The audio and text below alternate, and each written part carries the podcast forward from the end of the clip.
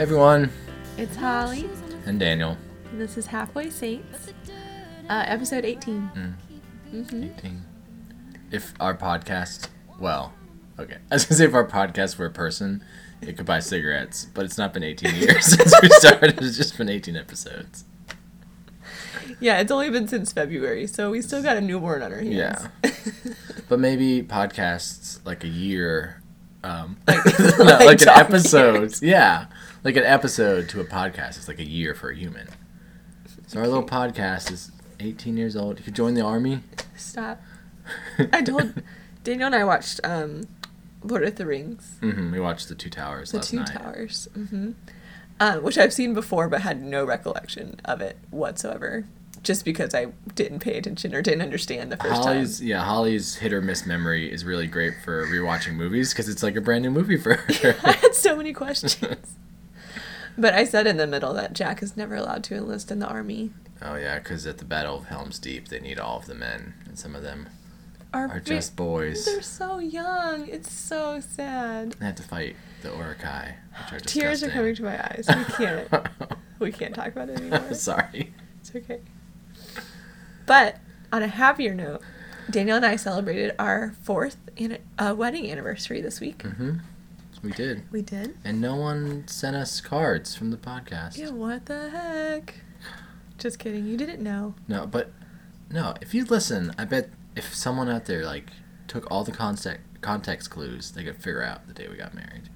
No. They figure like stinking way. If they knew where we got married and if they knew like, backtrack, all like how old Jack is, when we started trying to have Jack, if it rained in the afternoon on the day of our wedding.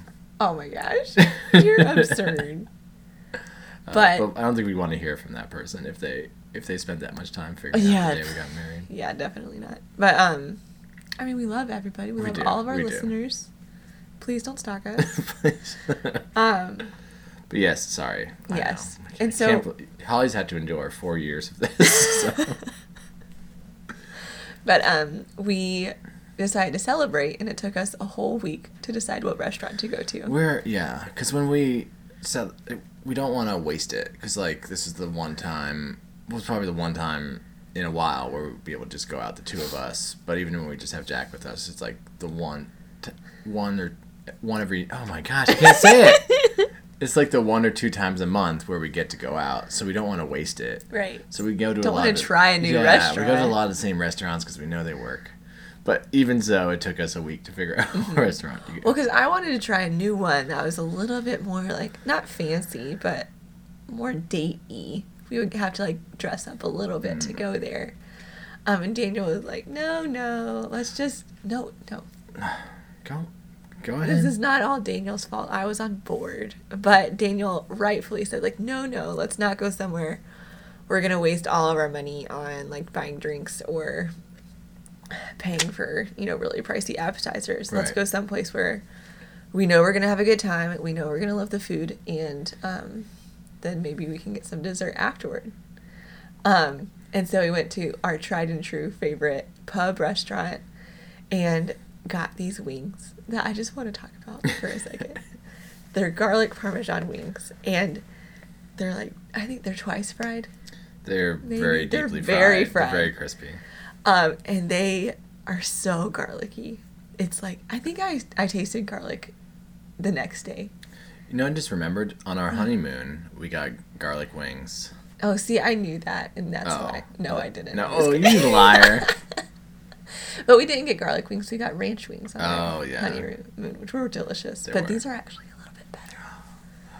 They're very, very good. But we, like, finished the wings, and on the plate there was this like huge pile of just like crushed garlic, and I was like, that is the sign of a great plate, because it is so garlicky and so delicious. I loved it. I'm really hungry. We need to go get more wings. But needless to say, we had a great time. Mm-hmm. A great evening away from baby and just spending time as a couple again. And it was funny because we went to like this kind of boring restaurant, and then we got frozen yogurt afterward, and it was like, well, good. I'm glad for our anniversary we did the exact thing that we used to do before we had Jack. It was just an average weekend before Jack. Just a normal, yeah. normal outing, but it made us feel like people again. We've been animals. No, but it was fun. It was a lot of fun. Yeah. I had a great time. Good. I did too. Maybe we could do it again sometime. Maybe. Oh, boy. Yeah. But as fun as that was, getting to go out on a date and doing what we did before we had Jack, I think we both, I don't know, we didn't discuss it, but like we both kind of realized like how great it is to have Jack and to be parents, and it's not like, oh, this is so wonderful, what have we been doing? No, and we say it all the time, like, gosh, before Jack, what did we do with our time? Like, we should have just... Obviously, we did nothing. Yeah. We just went out and got frozen yogurt all the time. Yeah, pretty much. And so now we have something to fill our time with, which is great. Yeah. Yeah. But no, celebrating our anniversary and thinking about Jack got us thinking this week about being parents and specifically motherhood. Sorry, Holly just picked up her pen and just like gave it a thorough investigation for some reason. I have two kinds of pens. Oh, no. And they look the exact same. And one is terrible and one is perfect. And the only difference is that, see, this one says 207 and this one says micro 207. Oh, you have to use the micro one or else you're a fool. Okay. So here we go. Clicky click. We're ready. Don't worry. I had to make a note because I almost forgot something to talk about. Oh. But don't worry. Okay. I forgot what you said. Imagine that. I said we're going to talk about motherhood. Yes, we are. And the beauty and joy of motherhood. We're a little late. May is the month of Mary, and that's when Mother's Day is. It was my birthday. Yeah, wow. Really missed the boat here, Daniel. Just kidding. What was that for? Because your face was like, oh, whatever. You didn't think of it either. Oh, boy. Sorry. It's going to be a rough one tonight, guys. Here we go. Yeah, but motherhood, I think, is something very special. Especially in today's culture, I've noticed that motherhood is kind of the one thing that's been resistant to society's kind of desire to eschew the body and its physicality, and our culture is kind of turned towards Gnosticism, which, if you don't know what Gnosticism is, it was an early heresy that the church dealt with, like, pretty much from the beginning of the church. It was something they had to combat, and among other things, one of the tenets of Gnosticism is that everything physical, material is bad, everything spiritual is good. So it's kind of pitting the spirit against the body. There's this dualism. Right. That is always happening. Mm-hmm. And it kind of started in certain Christian sects, but I think it's kind of remained throughout the centuries. And I think now, today, with kind of our modernist mindsets, we think of like the self or the mind kind of being the ultimate essence of our personhood, and that the body is kind of like this arbitrary container or just this sort of arbitrary thing that happens to contain our true person. That could be manipulated or changed or anything per what the mind wants. Right, yeah. Your mind or yourself or whoever you want to frame it is who you really are, and then your body. So I think motherhood has been, and I think there are people trying to change that aspect of it, but one of the few things where it's sort of physical and bodily and it's there and you really can't get around it. I wanted to say, back when talking about Gnosticism, that Father Robert Barron actually just wrote a very good article that put Gnosticism in a very present light. So if you were interested in that, just Google Father Robert Barron and Gnosticism, and I'm sure you'll find a very recent article that he wrote. But yeah, I mean, motherhood is just like a very obvious sign. Like, you cannot help that a mother births a child. Yeah. Like, there's nothing that you can change about that. The mother carries child and then gives birth. Yeah, and it's like that's how everyone comes into existence. It's like very physical, like two bodies make your body. Mm-hmm. And there's actually a Flannery O'Connor short story called "The Life You Save Might Be Your Own," and in it, it's not really a protagonist. One of the main characters is this guy who's missing part of his arm, and he kind of his philosophy throughout the story is that he doesn't want to be reduced to what his body says he is, so he like acts like he's not missing part of his arm, and he's kind of focused on kind of outrunning his body, and he ends up marrying this mentally disabled woman basically to get a car. Like he marries her so that her mom will give him the car, and he drives away in it. Oh. It's a typical Flannery O'Connor novel where everyone's sad and doesn't understand. But what he's fine with marrying her, and then like after they're married, he just wants to like get away from her and like run away in this car. And throughout the novel or throughout the story, there's this comparing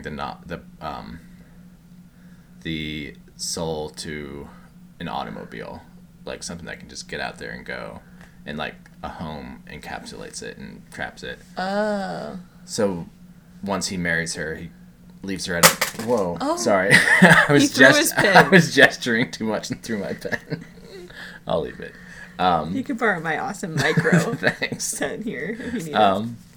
But once he marries her, he leaves her at a diner and takes off in the car, and he picks up this hitchhiker, and then all of a sudden he starts talking about his mother, and it's just this very weird thing. But when you think about it, he's been running away from his physical side for so long, and then he gets married, and he kind of comes up against that prospect of like having children and getting, even though he's kind of, it's a sham marriage, that going through the exchanging of vows makes him realize that like this relationship is geared toward having children and procreation, and that scares me because I don't want to believe that my body has anything to do with me. That's so interesting. Yeah. She's a genius. She is. And she was writing in the 50s, so like this isn't anything new. It's been from, you know, the first years after Christ up until now. Probably even before that. I guess the were the Stoics into materialism? You don't know. No. I do. Or the Epicurean. There's some Greek or Roman group that had a similar philosophy. Mm. Yeah, but anyway, motherhood kind of like in the story kind of just stops that flat in its tracks and says like, no, you are a physical being created from other physical beings. You have a spiritual side, mm-hmm. but that is intimately that is ultimately linked to your soul. Like a human person is a body and soul, and that is a complete person. Your mm-hmm. soul isn't the person, just your body isn't the person. It's both of them together. And that's why when you die, your soul is separated from your body, and you're no longer a living person. I love how the Theology of the Body talks that I went to, they called people body-soul composites. Mm-hmm. Because they are intertwined in an inseparable link that we cannot separate. That's mm-hmm. what inseparable means. Yeah, that's true. Textbook definition. What I just had something good to say, but you can keep going and maybe it'll come to me. That no matter what we do to reproductive medicine and all of these like crazy places that science is taking us with that, no matter what, it is a sperm and an egg mm-hmm. that creates a person. So no matter what your your circumstance may be, you do have a biological mother and you have a biological father. You might not know them, but you have a biological mother, which mm-hmm. I feel like is a very close thing for people to like grasp. Right, and to know that the cells in your body came from another person. Like mm-hmm. my cells came from my mother and my father, and those cells joined and started replicating, and those are the cells I have in my body. Like it's very physical, and I've heard that the child cells stay in the mother, so yes. you have some of Jack's cells in you. Uh-huh. So with our next children, they'll have part of Jack's cells in them, him or her. Didn't our friend Will tell us that, and that he's like, I don't remember what succession he is with his siblings, but that's why he's like really good or something, because maybe. I can't remember. Your mom's going to listen to this and be embarrassed, but I'll be embarrassed. You'll be embarrassed. We'll probably be like, okay, I don't hardly care. Yeah, so motherhood. I mean, yeah, motherhood is something very unique that we kind of can't get past without ceasing to be human. I mean, we can try, and I'm sure people will try and are trying to kind of go beyond the human person, but motherhood's kind of a big obstacle to that. Mm-hmm. Yes. I think it's an unavoidable obstacle. Right. Like you have to accept that there is a mother involved in every person's life. Mm-hmm. Everybody's got a mama. Everybody, yeah. Yeah. Everybody got a mama. But then also, sorry, I was going.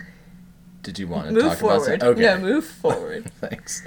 But I was also thinking about how motherhood, in terms of like cosmology and creation, motherhood is left to mankind. Like God the Father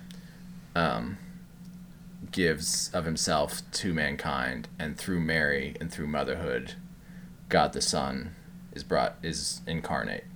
So God is always the father, so that means mankind is in the role of the mother or the feminine. So God gives and mankind receives. So it just really, like, I never thought about that consequence of God being our father. Like, well, if he's our father, then who is our mother? And it's, you know, for us as Christians, our mother is Mary, who's the mother of God. But mankind is allowed to take that role of motherhood. Mm-hmm. And the church. The church is our mother, yes. Mm-hmm. Yes. I'm sorry, I'm just thinking it all the way through, because you think of, like, yourself with Christ as, like, the spouse. Mm-hmm. Like, he's the bridegroom and you are the bride. Mm-hmm. And so, like, you think about that. And, yeah, I've never really thought about me as, like, if I am espoused to the Lord as Trinity, mm-hmm. and he is the father, then that would make me the mother. Right. Yeah, and Mary, like a marriage mm-hmm. Bond. Yeah, and Mary is spouse and mother, and that's kind of like a unique role. So, like, mm-hmm. motherhood is somehow integral to our humanity in a way. Because Mary is the ultimate disciple. Right, she's the sort of ideal human in that. Oh, who was it that I read? I think it was Fulton Sheen talking about Mary's the ideal person because she alone is the... on earth is the image of what she is as God created her. Yes. So she's the only one who is the only, you know, created human who fulfills her human role perfectly and reflects what God created to be in heaven. So she's like the ultimate ideal. Yeah. Yeah. Yeah. And that's our model, and that's the human, you know, non-God human. Okay, that's a lot of words. Well, I would say Christ is a human model as well, but he's also divine. So right. Mary is sort of our ultimate solely human model mm-hmm. that we're given. And she's a mother. Right. And she bears fruit. When I was first coming into the church, I remember. I won't say that story. Okay. It could offend people. But I had a very bad understanding of Mary. Mm. And when my Protestant friends asked me, I gave them very bad information because I didn't really want to address the situation of Mary, and I didn't want them to scare them away from Catholicism with the idea of Mary. So she crushes serpents with her feet. No problem. But I just kind of like, you know, brushed it away with like silly little like whatevers, and I just never really let myself think about it. And I think coming from a Protestant background, Mary just like wasn't really thought about, and I just think that it's like such a big miss, because she's such, if you dive into Mary, you can see what the ultimate disciple is, and I just don't want people to miss that. Yeah, there's a really cool, we were at our parish for confession on Saturday, and one of the stained glass windows before the confessional is an image of the wedding at Cana. Mm-hmm. And it's really cool because Christ is sort of like pointing toward the waiter Mary, mm-hmm. and the waiter's pouring the wine into the big jar, and Mary is sort of like pointing down at the wine. Mm-hmm. So it's like Christ is directing his words toward Mary, and Mary is directing them toward the waiter and the wine. And what she says in that gospel passage is, she tells the waiter, do whatever he tells you. So it's just a really cool image of Mary taking the words of Christ and relaying it to us, which is what she did with the incarnation. She allowed the word Jesus to become incarnate in her, and through that she's able to bring Jesus to the world. And that is awesome. Thanks. No, I really do love that she like takes what he is saying and like kind of puts it into action. Mm-hmm. And I think that like what you were saying with how it's like unavoidable that we all have a mother. It's kind mm-hmm. of unavoidable that we have to address Mary. Right. And how much of a model she is for motherhood. Mm-hmm. Yeah. Real quick, we wanted to kind of talk about it very philosophically first, and then get into like our personal experiences. So like one last thing on the sort of lofty side. This is Daniel's side. Just kidding. There's a novel called Children of Men, and they made a movie of it. I haven't seen the movie in a while. I don't know how good it is, but the novel is really, really good. And the basic premise is that it's set in England, and there's sort of a like totalitarian government ruling everything, but people have stopped having children. Unexplained. And just the way the novel shows the consequences of this is just super, super insightful, and like what people turn to and how they experience things when mankind has lost its fruitfulness and its ability to create life and bear fruit in a procreative sense, is just really cool and really insightful. So if you are thinking of looking for a book to read, Children of Men by P.D. James, who just died recently, actually. Oh. Yeah. But it's a great book. It is very, very interesting. I'll say I read the first couple chapters right before Jack came into our lives. Yeah. So I never got to finish it, but it is like so, so interesting to think of a world where all of a sudden, for no apparent reason, everyone just stops being able to reproduce, mm-hmm. and what they do with that, and how that affects culture, and how kind of people are driven mad. Mm-hmm. Like people are carrying around baby dolls. Yeah, it's like weird. Yeah, and a lot of it is scarily similar to some trends we're seeing. Yes, where, like yeah, it's a little prophetic. Yeah, so read it. It's very interesting. It is. It is a good book. Yeah. Yeah. Did you have anything else? No. No more lofty. No, I'll come back down from my ivory tower. I'm just kidding. I like just to give Daniel a hard time about being lofty and with all of his big words. You haven't used any big words. Well, maybe if you sound that. You know. Anyway, so yeah, we wanted to talk a little bit more about our personal experience. And since I'm the mother here. Holly's going to be talking a little more, but I think... me observing it, yes. I've also learned a lot. And there is like there's an experience of you experience me as a mother. Right, and then you can experience me experiencing you. Oh no. So I don't know if it like coincided with coming into the Catholic Church or just growing up. But whenever you and I kind of like... we were kind of baby crazy for a long time. Mm-hmm. Before we got married, we were like, go to church together and like, ooh and ah, all these babies and stuff. And so I always kind of had it within me that I wanted to be a mother and like planning to be, or having in my mindset to be a mother. And so I always knew that would be like a bodily gift to you and to our future children, to like share, to actually have my body be shared with another human, which is like a weird thing to talk about, or mm-hmm. a weird thing to think of. But I have this like, not theology, but this like idea of how my body is not my own, and that my body is meant to be a mother. You know, that's mm-hmm. what my body was created to do. And so it is to... like, to share your body with another human being is, there are no words. I don't know if you can notice. Great podcast material. This is inexpressible. No, but it is, a very unique experience, I'm sure. And you even saw it whenever, like, Jack would move inside of me and how... Yeah, it was weird. So strange. But to eat what you eat and know that someone else is eating the same food. Mm-hmm. And also to think of that in, like, a Eucharistic sense was really cool. Mm-hmm.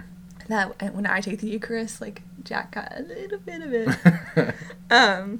Was real. I remember I told our friend who's a priest, and he was like, oh, stop it, you're going to make me cry.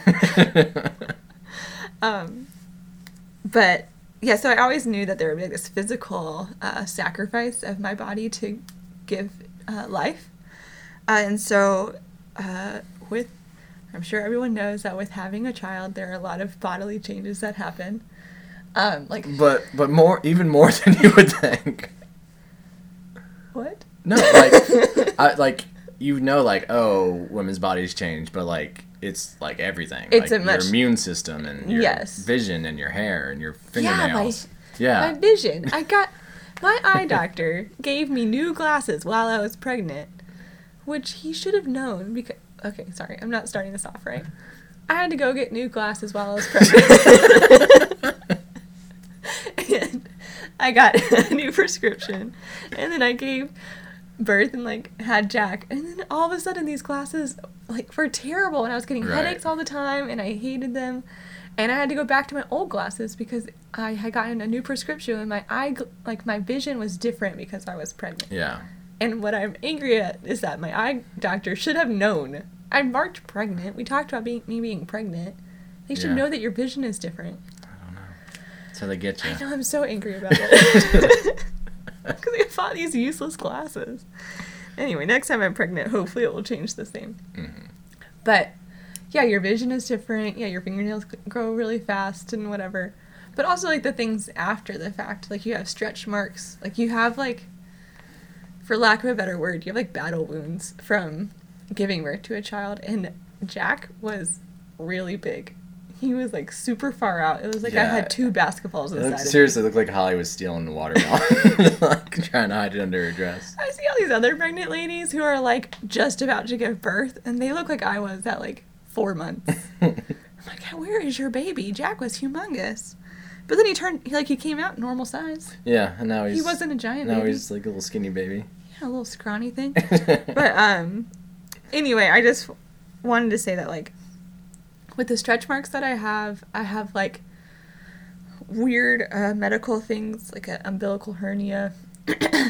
There's just, like, a lot of, like, things that I'm still dealing with today, and you can physically see the marks of having a child on me. Weight gain, you know, the normal things. But I've been pleasantly surprised. This sounds like I'm bragging, but I'm not. I've been pleasantly surprised that my, like, confidence has not fallen. That I'm not, like, super self-conscious about, like, oh, this makes me look fat, or this,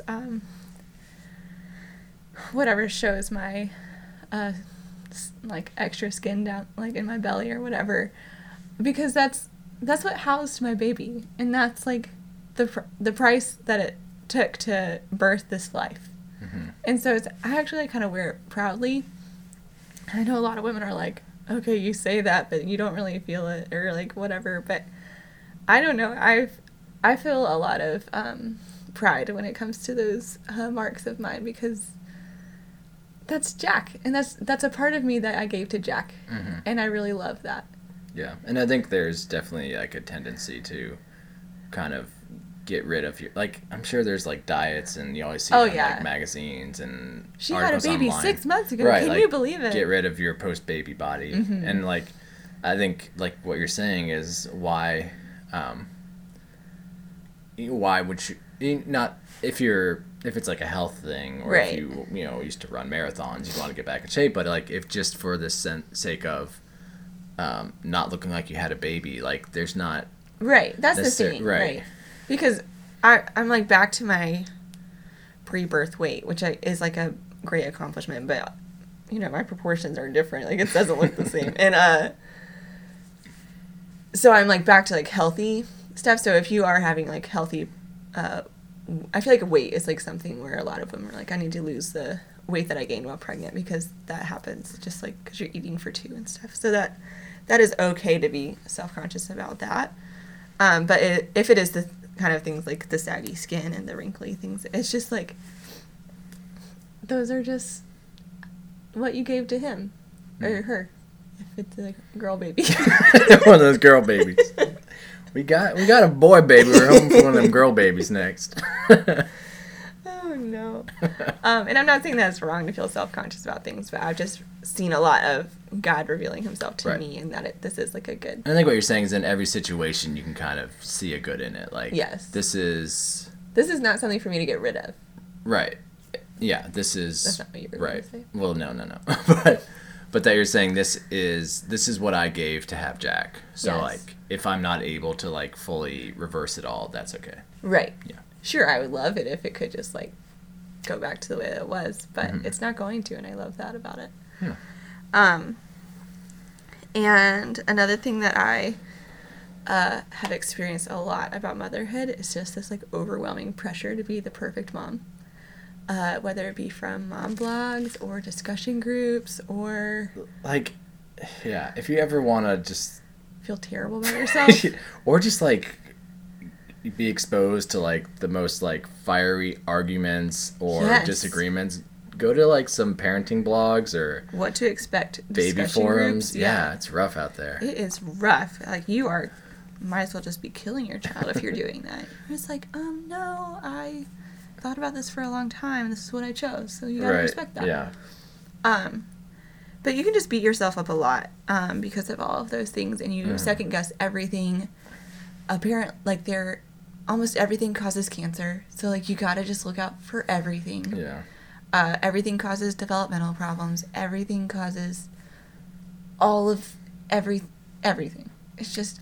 Right, and it can be, like... There's no good. Right, and there's, should I have my baby read this book? Or is he's not learning Mandarin yet? Is that a bad thing? You know, like... You just second-guess everything because there's so much information out there right now for mothers, which it's... Especially for first-time moms who know nothing, it's just overwhelmingly difficult to say, like, oh, no, I totally got this. I'm, like, so on it. Don't worry. So you, like, are so humbled by becoming a mother because you're put in this position where you're like, I do not know what I'm doing. Mm-hmm. And the beautiful thing is that leads you into the arms of Christ, is that you have to put your trust into him. And we talked about that. In my experience with trusting God, with our son, and how just like having him forces you to say, like, God, I cannot do this on my own. I have to let you have him, and I have to trust you, and I have to let you make these like tiny decisions for me because these are too hard for me to do by myself. It is too hard. So it's a beautiful thing that you are able to run to the Lord with such a need. Mm-hmm. Because we can get very comfortable, or we say like, "Oh no, I can do it all on my own." But having a baby, no way, you can't. And it's also been like difficult for me to not be able to help Holly in those situations because she's saying, "Well, this I'm having a really difficult time dealing with this. I don't know how to do it, and there's literally nothing I can do other than say like, I'm sorry. Like I'm sorry you're going through that. I can try to help, which usually ends up not working very well." But it's just very difficult, and it's something where I have to kind of concede, like, I'm not going through this. I have no idea how to handle this. All I can do is just be there for Holly. Mm-hmm. And it's just like Holly said, like, kind of turn towards Christ. torn turds. Oh, no. Oh my gosh, that was so funny. It's the best, but Daniel messes up his words. I'm just not trying to use my big words, like turn. No, but, yeah, so it requires some humility on my part to say, like, I can't fix this. I can't joke my way out of this. I can't help Holly get over this. Like, we just both need to trust in the Lord and know that he's watching out for us and for our son, and that he trusted us to be Jack's parents, and we just need to have confidence we'll figure out this issue. Right. And again, I think we talked about this before on the podcast too, but just motherhood and parenthood. You'll see, like, it just, what do you smile at? You thinking about torn turds? You think about torn turds again?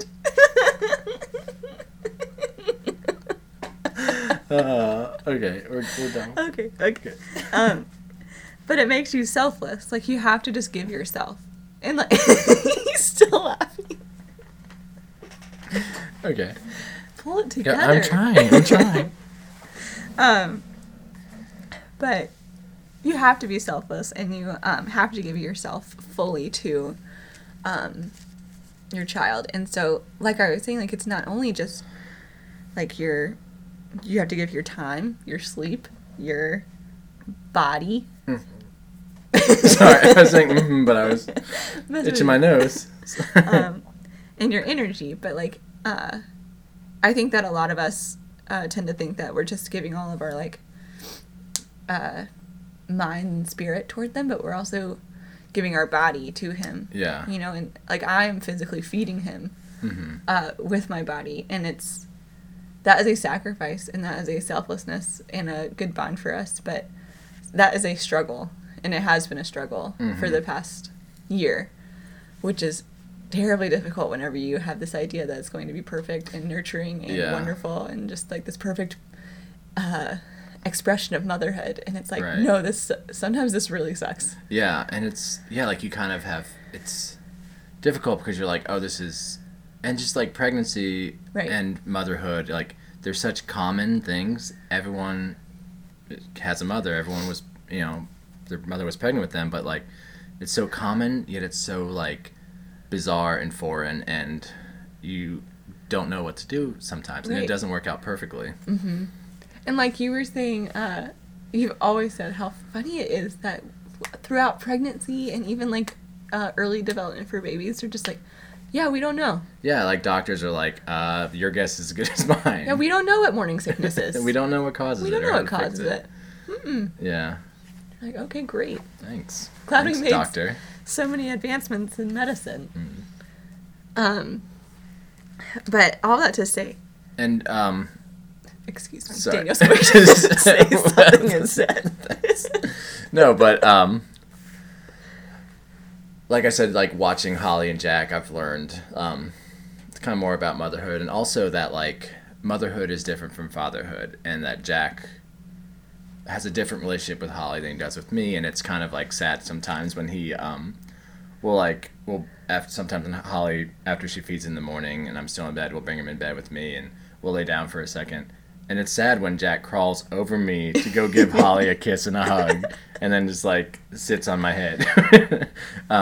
But our relationship is different than Holly's and Jack's, and that's because mothers and fathers are different, and their relationship to their children is different. And it's not a bad thing. Like, he doesn't hug me and kiss me like he does Holly, but we also have, like, when we're playing together, it's different. Like, this morning, Jack and I just sat, and he sat at his high chair, and I sat at the table, and he ate his breadsticks, and we just, like, made faces and noises at each other.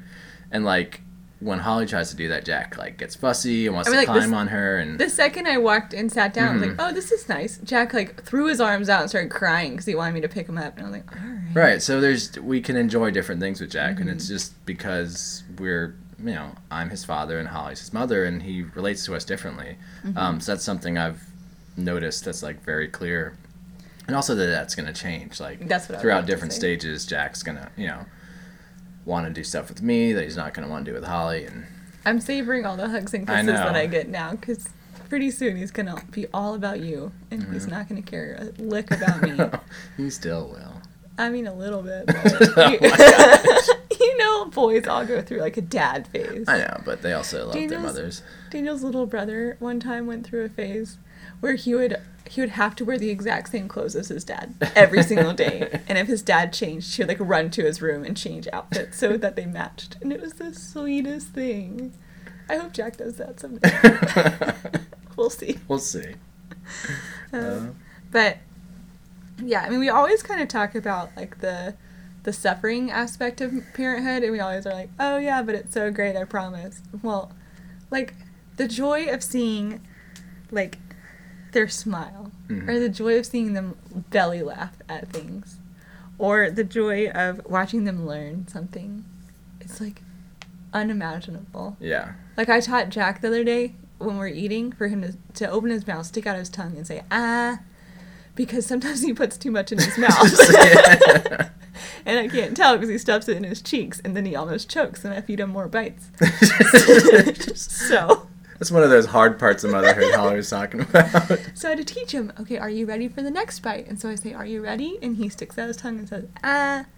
And I'm like, you are so smart. Mm-hmm. But to watch him learn that after just like one feeding, I was like, oh my gosh, I taught you something. Yeah. I have bestowed wisdom. He's so wise. What wisdom. And, like, the joys of seeing him, like, today at Mass, he took his arm, stuffed it in his mouth, and blew raspberries during Mass as loud as he could. But they're these little meek raspberries. Yeah, they're little baby. But it was because he loved it. He just kept doing it. And it was just so sweet to watch his joy. Yeah. And, like, for me, like, just seeing, like, when Holly walks in and Jack, like, sticks his arms up and just, like, you're the best thing in the world, and you're my mom, and you have sustained my life as far as back as I can remember. And it's just like really beautiful, and just like a really great sign of humanity. I've always I told Holly about this earlier, that like whenever I see a woman who has small children and is pregnant, for me that's like a really great just like icon of like humanity. Like if we were to like frame it in some other, I don't know, someone else was looking at it, it's like that's humanity. That's like a mother with her children, pregnant with another child, is sort of, I don't know, emblematic of and humanity. Her husband has to be included. Right. But I'm just thinking like of a fruitful humanity. That's what it is like. And I think that can encapsulate all of humanity too. Like, yeah, I'm sure there's a husband too, but just that like of unending fruitfulness or unyielding fruitfulness, that like, yes, I have children, I'm going to have more children, because humanity in response to God's unending love is, you know, continuously fruitful. And not just that you just need to have babies until, you know, like, but that, yeah, that kind of fruitful response to God's grace. And it's such a symbol of hope. Hope for the future. Yeah. Like in that book, Children of Men, there's no hope. Everyone's going to die. Yeah. And that's it. Humanity's gone. But we have hope for the future because we're having children. Right. And it's so sad to hear so many people say, like, why would you want to bring a child into this world? It's like, I mean, how can you not? Yeah. You know? I mean, like, if you ever want to change the world, have more babies. Right. Yeah, and because, like, what Holly was saying, we, you know, can teach him to do silly things, but we also can teach him to love the Lord and to love those around him, and that would be, you know, that's one more person kind of fighting the good fight, trying to bring the gospel to the world, bring God's love to everyone. And just to build him. It's not really the right phrase. To help foster him. To be a good husband or a good priest in the future, like that makes a big difference, right? Yeah, and I think mothers, mothers have a very special role with their children, and I think they tend to have more of a physical closeness, just from like carrying the child in their belly.